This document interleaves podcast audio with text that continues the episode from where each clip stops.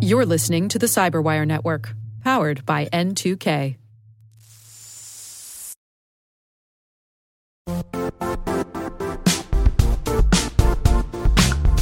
Don't struggle to align your organization's cybersecurity with business risk. Get the only solution that goes beyond reacting to threats with vulnerability and risk monitoring. You need the next evolution of MDR, and only Critical Start delivers it. Critical Start doesn't just monitor and respond to threats. They put you in control by detecting suspicious activities, quickly responding to contain threats, and identifying your most critical assets and protecting them against vulnerabilities and exposures.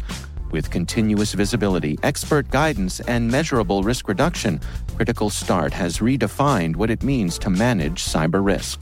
Demonstrate provable security maturity to your leadership while positioning your program to achieve the greatest risk reduction per dollar spent.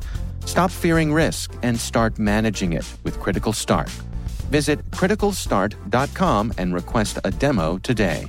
That's criticalstart.com.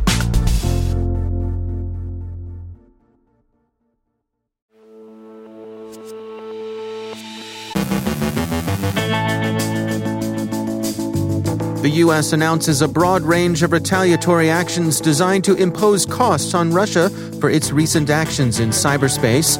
More reports on the Natanz incident suggest that a buried bomb was remotely detonated. David Dufour from WebRoot has a wake up call on digital privacy. Our guest is Ganesh Pai from Uptycs on MITRE ATT&CK evaluations. And IcedID is taking Emotet's place in the criminal ecosystem.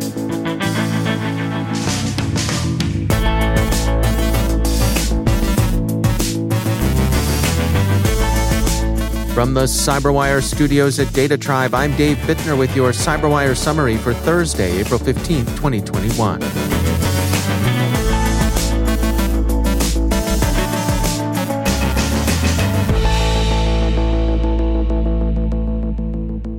Today's cyber news is dominated by this morning's announcement of a broad range of U.S. responses to Russian operations in cyberspace. The U.S. administration this morning announced the long expected set of measures designed to impose costs on Russian threat actors for both election influence operations, for the SolarWinds compromise, and for other cyber campaigns. The steps taken include sanctions and diplomatic expulsions, and of course, naming and shaming. U.S. President Biden signed an executive order today intending, quote, to demonstrate the administration's resolve in responding to and deterring the full scope of Russia's harmful foreign activities. The White House statement frames the order as a signal that the United States will impose costs in a strategic and economically impactful manner on Russia if it continues or escalates its destabilizing international actions. The objectionable Russian actions include efforts to undermine elections and democratic institutions, and that elections not only in the U.S., but voting in unspecified allied countries. It also includes various other violations of international law, including respect for the territorial integrity of states. Russia's continuing occupation of Ukrainian territory in Crimea is the principal offense against territorial integrity. The White House cites the cooperation of the European Union, the United Kingdom, Australia, and Canada in imposing sanctions against eight individuals and entities associated with that occupation. With tension rising between Russia and Ukraine, and with menacing Russian troop movements in the region, unilateral Russian provocations along the line of contact in eastern Ukraine, in occupied Crimea, and along Ukraine's borders, the White House statement calls them, the administration made an unambiguous statement of support for Ukraine. Quote, the transatlantic community stands united in supporting Ukraine against, as well as agreeing on the need for Russia to immediately cease its military buildup and inflammatory rhetoric. The White House, NSA, the FBI, and CISA all formally attributed the SolarWinds compromise to Russia's Foreign Intelligence Service, the SVR. To make the attribution utterly clear, they cite the names industry has used to refer to its cyber operations APT 29, Cozy Bear, and the Dukes. That attribution is offered with high confidence. The administration notes that this software supply chain compromise gave the SVR the ability to either spy on or disrupt more than 16,000 systems worldwide, and that most of the affected systems belong to the private sector. NSA's statement described mitigation of known vulnerabilities in the SolarWinds Orion software supply chain, WellMess malware used against COVID 19 researchers, and network attacks exploiting a VMware vulnerability. NSA's cybersecurity directorate tweeted a warning that Russia's SVR is actively exploiting five publicly known vulnerabilities against U.S. and allied networks. NSA's Director of Cybersecurity, Rob Joyce, joined us on the line earlier today and provided this statement. Today, NSA released a joint advisory with the FBI and DHS's CISA we highlighted cyber vulnerabilities that have been the target of exploitation by the Russian Foreign Intelligence Service, the SVR. The vulnerabilities in today's release are part of the SVR's toolkit to target networks across the government and private sectors. We need to make SVR's job harder by taking them away. NSA is urging rapid mitigation by system owners to make attempts at malicious actions less likely to succeed. The SolarWinds incident is particularly troubling because it was a software supply chain compromise that enabled organizations to be targeted easily and at will. The White House thinks this should serve as a warning about the risks of using information and communications technology and services supplied by companies that operate or store user data in Russia, or rely on software developments or remote technical support by personnel in Russia. To address those risks, the U.S. government is considering action under Executive Order 13873, the Better to Protect the Information and Communications Technology and Services Supply Chain against Russian exploitation. The U.S. State Department is expelling 10 Russian diplomats in connection with this activity, the AP reports. The White House statement says the 10 come from Russia's diplomatic mission in Washington and include representatives of Russian intelligence services. And the U.S. Department of the Treasury announced today that it was sanctioning 16 entities and 16 individuals who attempted to influence the 2020 U.S. presidential election at the direction of the leadership of the Russian government. Four front media organizations associated with three Russian intelligence and security services are singled out as disinformation shops. South Front, the FSB, Newsfront, FSB, InfoROS, GRU, and the Strategic Culture Foundation, SVR. Pursuant to today's executive order, Treasury now prohibits U.S. financial institutions from participating in the market for any bonds Russia might issue after this coming June 14th. Six Russian tech companies that support the Russian intelligence service's cyber programs are being sanctioned.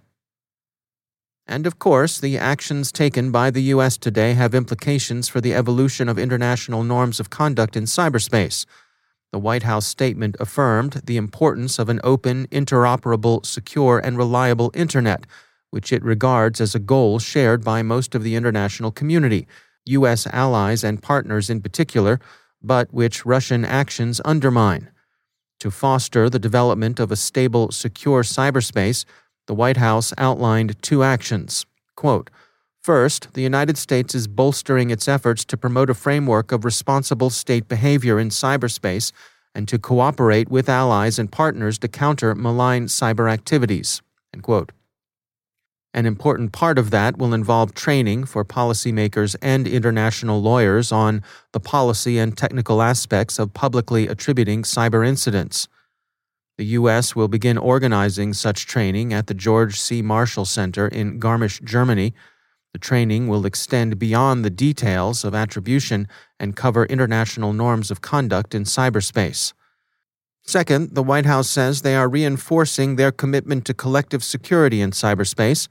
This involves joint military training in Cyberflag 21 1, a combined exercise that aims at improving cyber defense capabilities and resilience. The UK, France, Denmark, and Estonia, at least, will participate. The Jerusalem Post reports that the sabotage at Iran's Natanz uranium enrichment facility, widely attributed to Israel by both the Iranian government and Israeli media, was produced by a remotely detonated explosive device. And finally, January's Emotet takedown by law enforcement left a gap in the criminal ecosystem, now being partially filled by the IcedID gang, the record reports. IcedID began with familiar spam campaigns back in 2017, distributing what the record calls a classic banking Trojan.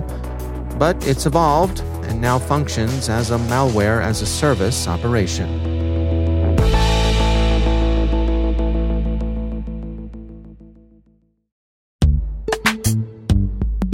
Every day, your IAM tech debt grows. Your multi generational services struggle to work together. Building an identity fabric can fix this. It makes all your identity tooling stronger and allows you to connect any app to any service you want to use with zero coding, zero maintenance, and zero app downtime. Strata's identity orchestration platform separates the identity logic from your applications so you can optimize existing IAM tools and manage them in a single control plane. Now, every vendor, standard, and architecture work together. In short, building your identity fabric means you can secure your non standard apps, keep your complex access policies, retire outdated IDPs, and modernize in record time. So build your fabric with Strata Identity and get rid of tech debt for good. Visit strata.io slash cyberwire, share your identity priorities, and receive a pair of AirPods Pro.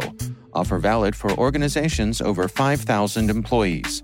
Connect today at strata.io slash cyberwire.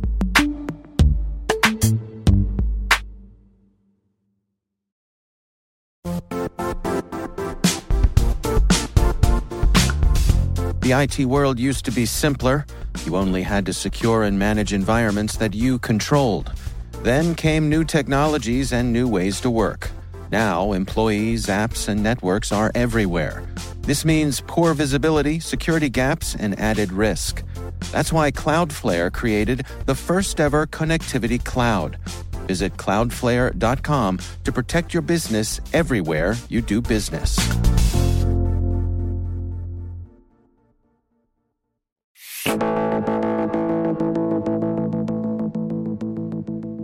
Our own Rick Howard checked in with Ganesh Pai from Uptycs for his views on MITRE ATT&CK evaluations.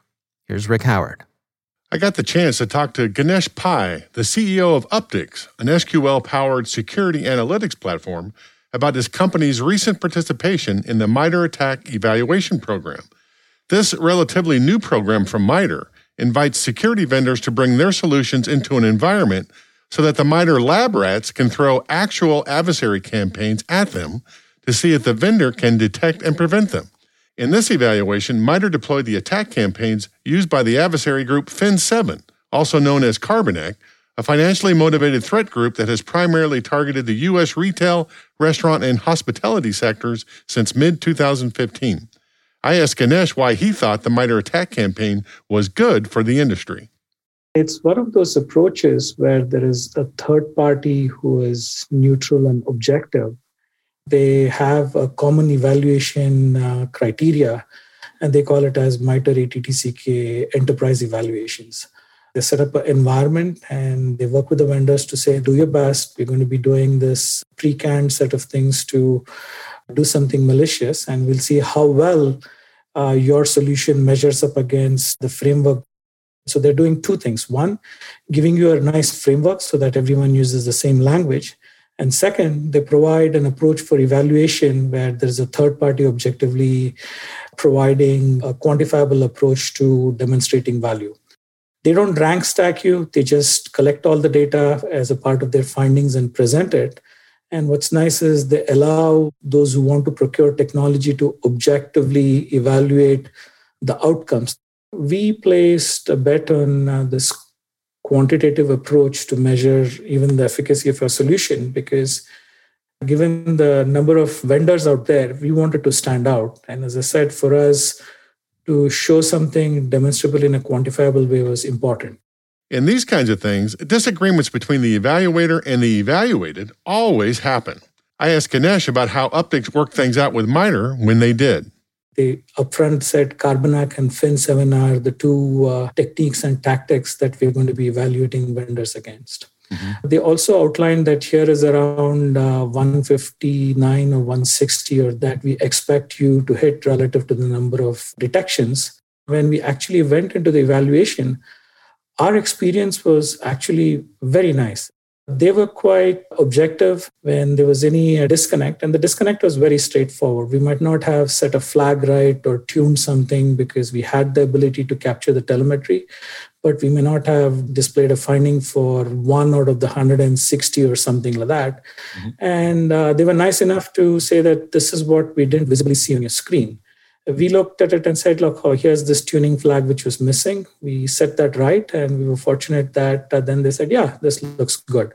Other people's mileage might vary, but if we were to use our engagement with MITRE, it was a very pleasant and a very collaborative one to iron out any uh, differences in opinion. Clearly, for a vendor, this is an investment in time and resources. I asked Ganesh what it took to get ready.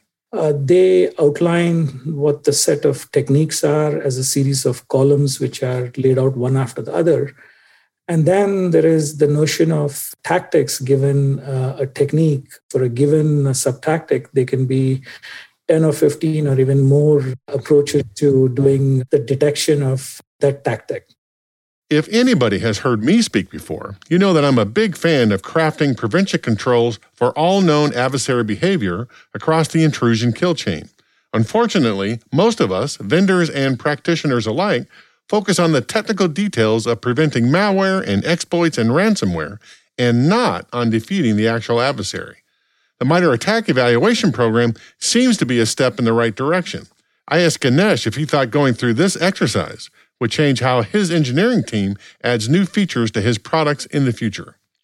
The set of things that we came up for detecting Carbanak and Fin7 during the evaluations are fairly generic. The detection for each of the tactics have been coded in a way such that if they get reformulated ever to do a detection of uh, another one, that it's not going to be a whole lot of uh, work for us the engineering work and the three months that we put in is generic enough that it gives uh, return on investment for a long time to come. I'm a fan of the MITRE ATT&CK Evaluation Program, and it sounds like Ganesh and Uptycs is too. If you agree, it might be a good idea to encourage all of the vendors you have deployed in your own security stack to participate in the next one. You might even suggest that it will be a precondition before you renew the contract at the next iteration. That's the CyberWire's Rick Howard speaking with Ganesh Pai from Uptycs.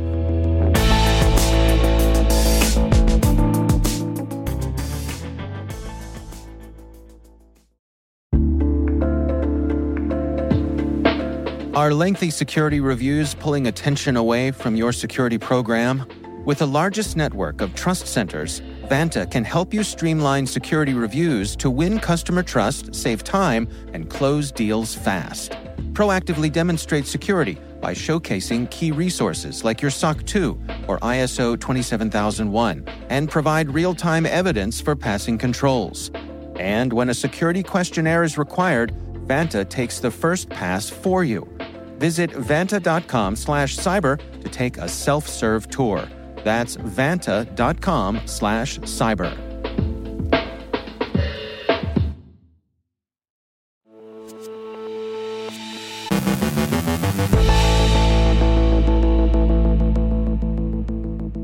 And I'm pleased to be joined once again by David Dufour. He is the Vice President of Engineering and Cybersecurity at WebRoot. Uh, David, always great to have you back. Great to be here, David, as always. I wanted to touch on uh, the recent uh, uh, hack we saw on Verkada and uh, how that was kind of a, a wake up call when it comes to, to folks' digital privacy. Um, what's, what, what thoughts do you have on that?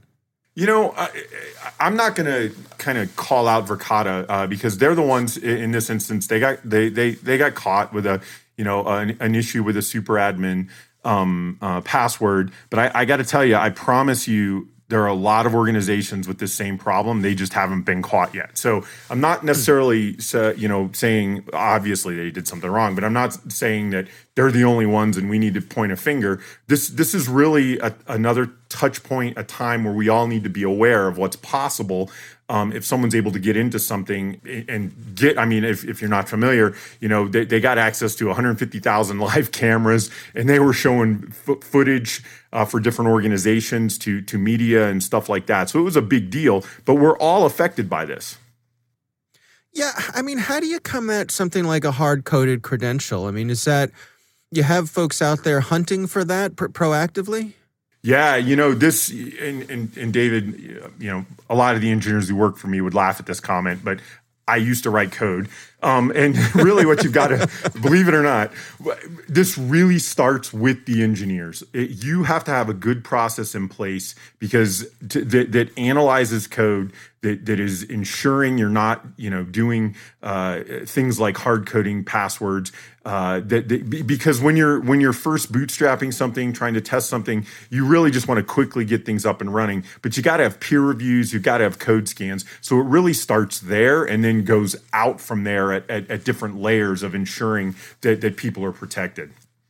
Yeah, because I mean, is, isn't it accurate that um, a lot of times those things get put in as part of the development process again for the for the uh, convenience of the developers, but then once it goes into production, it, it should be pulled out, and that doesn't always happen. That's exactly what what the case is, and a lot of times, David, believe it or not, it's included for convenience in in like raw source code SDKs, and they say change this once you get it up and running, so that you're safe and a lot of programmers don't take the time even you know when you're using that third party tool. So you're exactly right. It's just a function of a lot of us want to get stuff working and believe it or not security sometimes takes a back seat to stuff david. We've never seen that before right?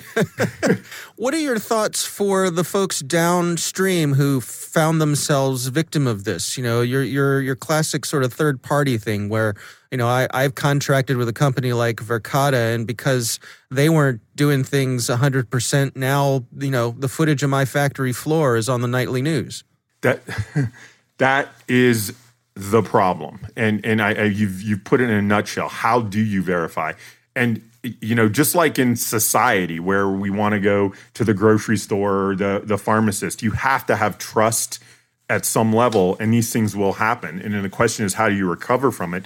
Um, I, you know, you have to have processes in place that vet your third parties, and you're making sure that the tools you bring in um, are are are as secure as possible because you can only do it as best as you can. Um, and, and again, that looks that that's that whole process, depending on the size of your organization, um, are you able to vet it? Can you can you you know what's your exposure if the stuff gets out? Look, if you have a factory floor and they're watching a guy drive a forklift, you're probably not worried too much about it. But if you have a you know a customized manufacturing process where one of these cameras is watching that and, and it's intellectual property, you probably want to make sure maybe you don't buy the cheapest uh, available system out there. You, you need to make sure there's something that's been vetted and potentially certified that it that it is secure. Yeah, yeah, I, it's it's such a it's sort of an object lesson in in this whole thing of the supply chain and uh, you know from supply chain issues to uh, embedded passwords. There's something for everybody here. There, there absolutely is, and it, and it goes back to we have to trust, but but we can verify, and, and a lot of times cost gets in the way of of that verification process, and we just need to be aware of it. And this goes for consumers as well, David. I mean, people put stuff in their homes and and they connect it to their Wi-Fi, and they don't know what what's going on. They don't know if it's calling home to to some country where they they'd freak out if it was, and you, yeah. we just have to spend more time understanding, and it's easy not to because we all get busy. Yeah. All right. Well, David Dufour, thanks for joining us. Hey, great being here, David.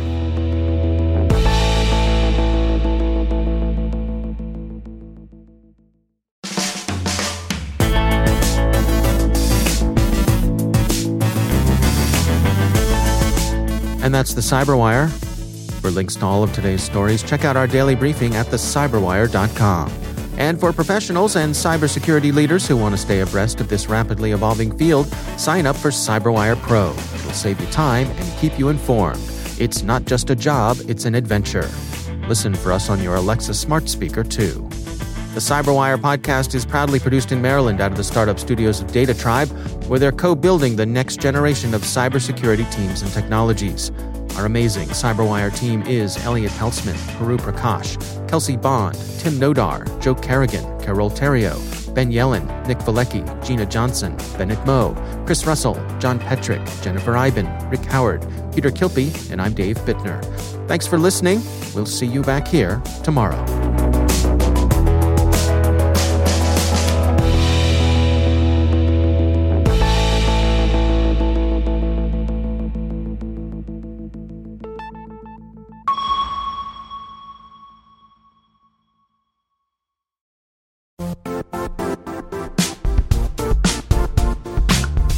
And now, a word from our sponsor, Zscaler, the leader in cloud security.